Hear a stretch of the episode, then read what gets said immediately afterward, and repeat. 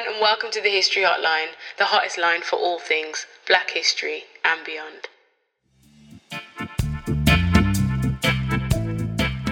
Hello, everyone, and welcome to the History Hotline. My name is Deanna Lynn Cook, and this is episode 57, an episode following on from the last, following on in our little Christmas food tradition segment of this year as I said, I wanted a little break from the kind of heavy, violent racisms and all of those kind of racial tension moments in history that we normally talk about. Um, and so I thought we'd look at some food histories. So, as you can tell from the title, today's episode is about a drink called sorrel. Now, you might not recognize it as sorrel, and you might have actually had this drink before, but sorrel is the Jamaican name given to this drink. Um, and so maybe in Britain it's mostly known as sorrel by people that drink it here. However, it has many other names as well. Roselle juice is one, or bissap, which is more common in um, African countries. Um, it's essentially a drink made of flowers from the roselle plant, hence the name roselle juice, which is a variety of hibiscus. Um, and hibiscus, I've seen it and it's become more popular in the last like I'd say five, ten years or so. I think even at Starbucks you can get like a hibiscus drink, a hibiscus tea, and I for the longest time didn't know it was just sorrel, um, which is what we um, you know as Jamaicans call it. Um, but it's also a drink that's drunk in just so many other countries, and I'm gonna name some of the other countries it is um, had in and enjoyed in, and it's not always enjoyed at Christmas time. Whereas in Jamaica, it always it's not always enjoyed at Christmas time, but the tradition is that you have it at Christmas. You might also have it other times of the year, but definitely at Christmas. Um, so in Gambia, it's called Wonjo. In Cameroon, and excuse my French because it's terrible, it's called Folere. I think that might be the pronunciation, that might not. Nigeria, it's called Zobo. Ghana, Sobolo. Uh, Senegal, they tend to call it Bissap, uh, which I mentioned before.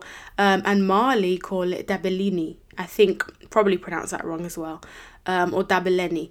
Um, and Mexicans drink it too. And funnily enough, whilst it's called sorrel in Jamaica and also the, the wider Caribbean as well, I will say, in Mexico they actually call it agua de Jamaica, which is like water of Jamaica, which I just find hilarious because the fact that it's travelled to these countries, but like, I don't know, Jamaica still retains some kind of cultural hold over it, um, and it's literally in the name in Mexico.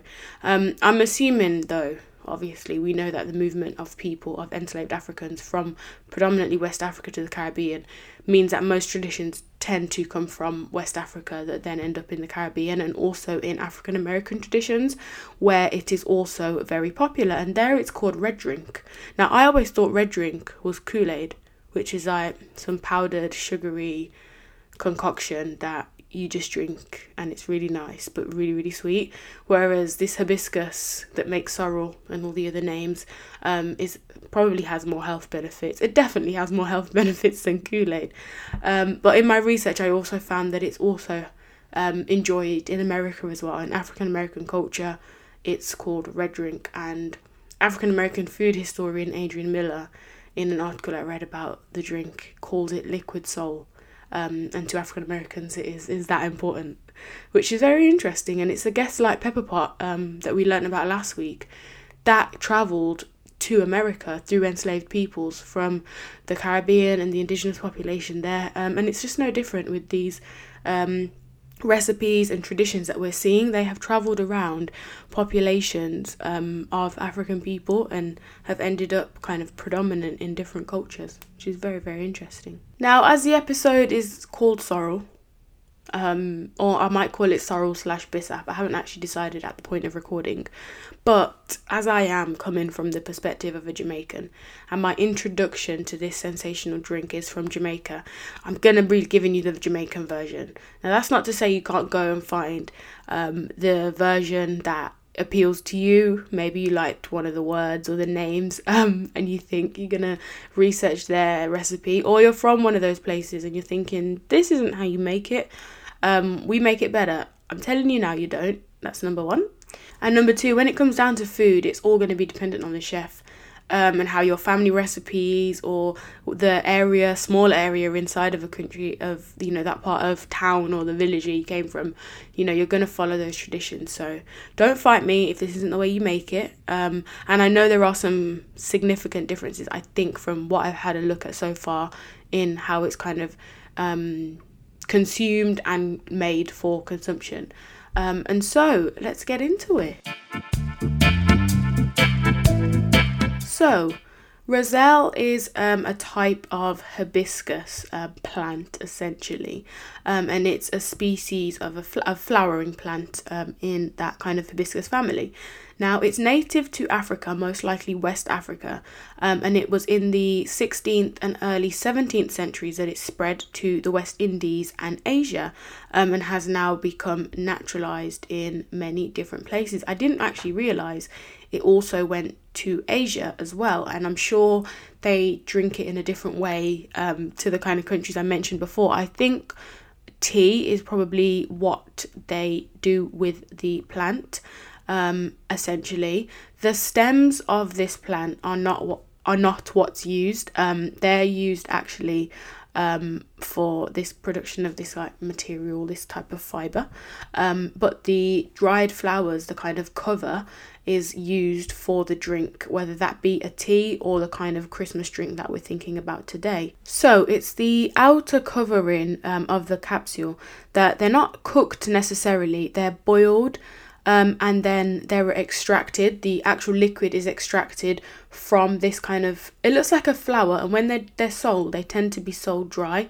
When I've seen it in Jamaica, I've seen it as the actual like plant that is, you know, got body to it and everything. But in England, it's normally, I think in Jamaica or in the Caribbean and probably in Africa as well, they um, dry it down and then they send, they ship it and it's exported as a dried good. And so then when you get it, if you get it in England, for example, you then have to um, really boil it out, not for too long. I don't think you're boiling it, depending on how big your pot is actually. I've seen my kitchen turned into a sorrel processing factory many a year. Um, and yeah, the big pot comes out and it's like boiling for I think I don't think more than an hour or so, but you have to then leave it. You leave that boiled down liquid um, to kind of let all the leaves steep in um, and to let the flavor come out essentially and to let it infuse in with the ginger that you tend to add and the grating of that ginger especially when you're making a big pot and you're grating ginger for you know, I've suffered for this drink. I'm telling you now, I've got skin in the game. Um, but essentially, all of that is left for, I'd say, overnight 10 15 hours. Um, and then you strain off all the little um, kind of leaves that are now like limp and flavourless because you've extracted all the flavour. They go in the bin with all the kind of ginger that you might have grated, that again, all the flavours come out of that. You strain it off and then you flavour it and season it with cinnamon and ginger spice and all that kind of cloves and that kind of thing to give it a more not more Christmassy flavour, but it, it's a Christmassy drink, so that's the kind of seasonings and flavourings it has. Sometimes I've seen nutmeg go in it, um, cloves, um, that kind of thing. And then to finish it off, you give it a big tipple or chug of white rum. Wray and Nephew, if you're Jamaican, I've never seen, mm, I have. I, I don't like to see any of the alcohol used, but also I've seen a lot of recipes that use a red, some kind of red wine um, as well, or another kind of alcoholic drink, or you don't actually have to put alcohol in it. I think that's just where the Jamaicans come in, um, because I know that looking at some of the recipes from some of the countries in Africa that make it, they actually have it as a nice, refreshing daytime drink.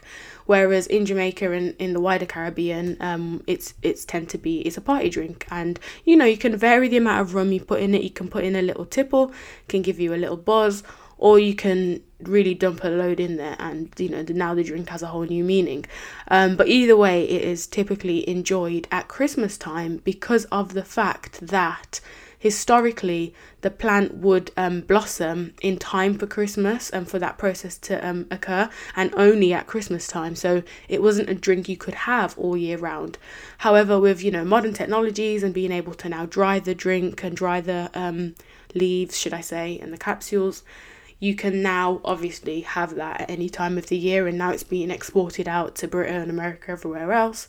That's something you can make um, and enjoy all through the year. Um, My family, we have it at Easter as well, or just generally like if we're feeling like a pick me up. Sorrel is that drink, really.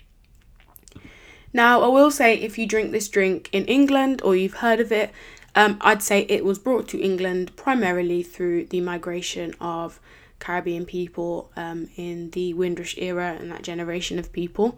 Um, and you know that's when you started to see more uh, Afro Caribbean food shops where you could actually purchase this dried and have your sorrel at Christmas, even though you hadn't been to Jamaica and potentially brought back um, sorrel from home.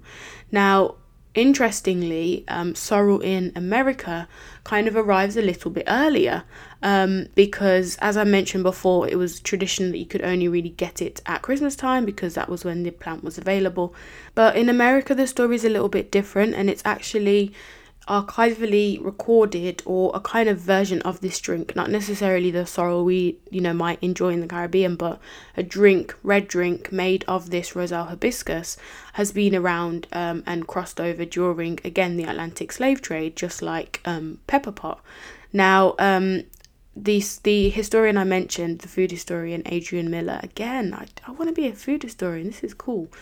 Um, he says that um, you know, whilst looking through historical records, including narratives from formerly enslaved African Americans and periodicals, obviously old ones uh, from the time, um, collected during the 1930s. Um, he discovered a lot of references to red drinks being served as part of celebrations on US plantations during slavery and then after emancipation, which would make sense because, um, you know, assuming that the hibiscus roselle flower would grow in um, whatever part of America they're speaking about, um, you know, all you would then need is water and to boil it out. Um, and you know season it with whatever you have and, and the majority of the seasonings that are used um, are things like ginger, things like cloves, things like cinnamon, which, you know, I don't know necessarily um, how far enslaved people would have had access to those things, but they definitely had access um, sometimes to small plots of land where they could kind of grow their own things to be a little bit self sufficient. Um, so it's very interesting that then that drink makes it to celebrations during, you know, slavery and then in the emancipation period. Now, as I've said, in the Caribbean, it becomes a Christmas tradition because it's available. Um, and then it kind of circles back to America um, as a different version of the red drink we saw during slavery. Because in around the 1930s, when you see large numbers of Caribbean um, people moving and migrating to America, uh, yes, they went to America before they came to Britain. Because, um, to be fair, the reason that Caribbean people stopped migrating to America in such large numbers was because of the Immigration and Nationality Act of 1952, also known as the McCarran Walter Act, which essentially starts to really put big limitations on immigration and who can move to America in a much similar way to the laws that were being passed in Britain in the 60s and 70s. Um, you know, America also had similar things happening, but this was happening in 1952. Um, and so then um, people that are in the Caribbean and wanting to migrate, and I would say migration is a heavy, heavy, heavy feature of Caribbean history. In migrating into the Caribbean and migrating out, um, you know, the numbers are always big. Caribbeans then started moving to Britain in larger numbers um, and in increasing amounts because it became a lot harder to migrate to America, and America geographically is closer to Britain to the Caribbean, sorry. Um, and you know, people from the Caribbean were just seeking opportunities for better work and a better lifestyle um, in some parts. And so that migration made a little bit more sense in Britain um, until obviously the Nationality Act of 1948, where people born in British colonies were eligible for British citizenship, and the rights of that were the free movement of people. And so that's a whole nother topic for another day. And, you know, I think I've done enough podcasts on immigration on this channel show before. Um, so, you know, if you want to learn more about that, then please feel free to go back um, maybe like five or seven episodes ago. I think I did um, Immigration Acts. Okay, so back to Sorrel. Now, um, Adrian Miller, the historian in question, he was actually making reference to um, newspaper articles um, and references within those in New York specifically of sorrel being sold on the street during Christmas time for newly arrived Caribbean people um, because you know that was kind of something that reminded them of home. I'm sure it's pretty easy to sell drinks on the street more so than food, although we had a reference of people selling pepper pot soup in Philadelphia um, in you know the early earlier days than it was kind of popularized as a Christmas food um, in the Caribbean. So it's very interesting, I think, that this drink makes its way in different forms all around the world, especially America. I think sometimes we forget how interlinked as black people we are. Um, you know, from African Americans who the whilst the culture might be different to people that are like black British, say, and people in Africa that still live there now and haven't migrated anywhere, and people in the Caribbean. We might all see ourselves as like very different, but I don't know, our food and our traditions, they are there are so many similarities. I mean, we're drinking the same drink um, for the same reason, and I think sometimes I find it very interesting anyway that this idea that we were all just a different stop on the slave ship, as you know, morose as that sounds, you know, that when enslaved Africans were taken from West Africa, and you might have gotten dropped off in a Caribbean colony, or you might have gotten dropped off in America, or you might have gone to Britain um, in very small numbers, but there were, you know, enslaved people in Britain, or you might have been taken as an enslaved person in Africa. Um, so, yeah, we were all essentially just a different stop on the ship, and I really do like to find the similarities. Um, in culture, in food, in traditions. Um, and I think sorrel is another good example of that. Now, also want to talk about the health benefits. I know that Jamaicans just like add loads of rum and wine in, so health benefits out the window. However, for those cultures that keep it pure, they don't go and ruin it with alcohol. I'm going to tell you some of the health benefits of this um, sorrel hibiscus, um, sorry, the hib- Roselle hibiscus plant, um, and what that can do for you if maybe you drink it as a tea or you know you just drink it with some ginger and don't completely lose all the, the health from the Wray and Nephew that you then had. So I won't go through every single one, but essentially it has anti-inflammatory and antibacterial properties. It can aid appetite. It can act as a natural diuretic. Um, it has similar benefits um, as drinks that contain antioxidants. Um, it's a tonic and it can help aid digestion and urinary tract health as well as kidney functioning. It promotes cardiovascular health, apparently, strengthens the immune system, increases energy levels, helps reduce bad cholesterol and increases good cholesterol, reduces high blood pressure, um, and it can also do some other things that are listed that I I'm just not sure about and there's some big claims in there and I'm not going to read them and I just want to give a disclaimer that all the ones I've read already I do not have the scientific evidence behind me, the backing, the references, um, you know, so these are things that are said about this plant, but you know, you'll have to read into a study or some kind of scientific research to prove this or disprove this.